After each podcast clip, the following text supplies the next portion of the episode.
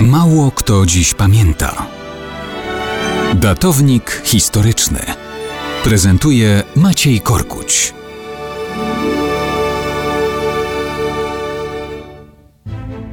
Mało kto dziś pamięta o krucjacie niemieckiej, która w początkach czerwca 1096 roku dotarła do granic Królestwa Węgier. Wyruszyła z niemieckich księstw do walki o, no właśnie, o co? Z kim zamierzali walczyć? Szły z Niemiec trzy armie. Na czele jednej szedł niejaki Volkmar z dziesięcioma tysiącami zbieranych po drodze ochotników. Szli z Nadrenii przez Czechy i Węgry w stronę Bliskiego Wschodu.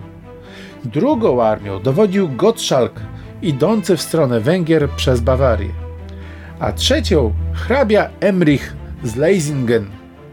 W rzeczywistości lokalny władca wiodący na poły rozbójniczy żywot, który ogłosił, że cudowna moc wypaliła mu na ciele znak krzyża. W sumie było to dość szemrane towarzystwo, chociaż przyciągali mnóstwo ludzi wierzących, że chodzi rzeczywiście o szerzenie prawdziwej nauki Chrystusa. Tymczasem droga wszystkich tych armii przez księstwa niemieckie usiana była mordami i pogromami Żydów. Plądrowanie miast i wsi, palenie synagog było codziennością. Kiedy Folkmar dotarł w końcu maja do Pragi, tam też urządził rzeź Żydów. Wszedł w granice Węgier, w Nitrze próbował zrobić to samo, ale Węgrzy uznali, że to banda rozbójnicza, a nie żadni tam krzyżowcy. Zaatakowali ich i rozbili. Dowodzący drugą armią Gottschalk po masakrach w Ratysbonie także dotarł na Węgry. Król Koloman kazał jego ludzi tolerować, dopóki zachowują się poprawnie. Jednak zaczęli grabić, rabować, zabijać węgierskich chłopów stawiających opór.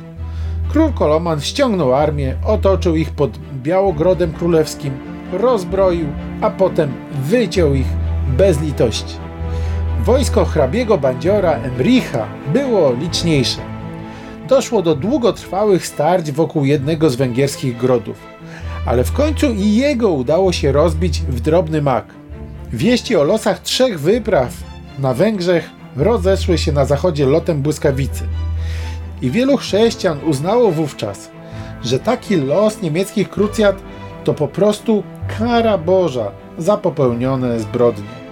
I żadne naciągane teorie o mocy cudownych znamion nikomu tu nie pomogły.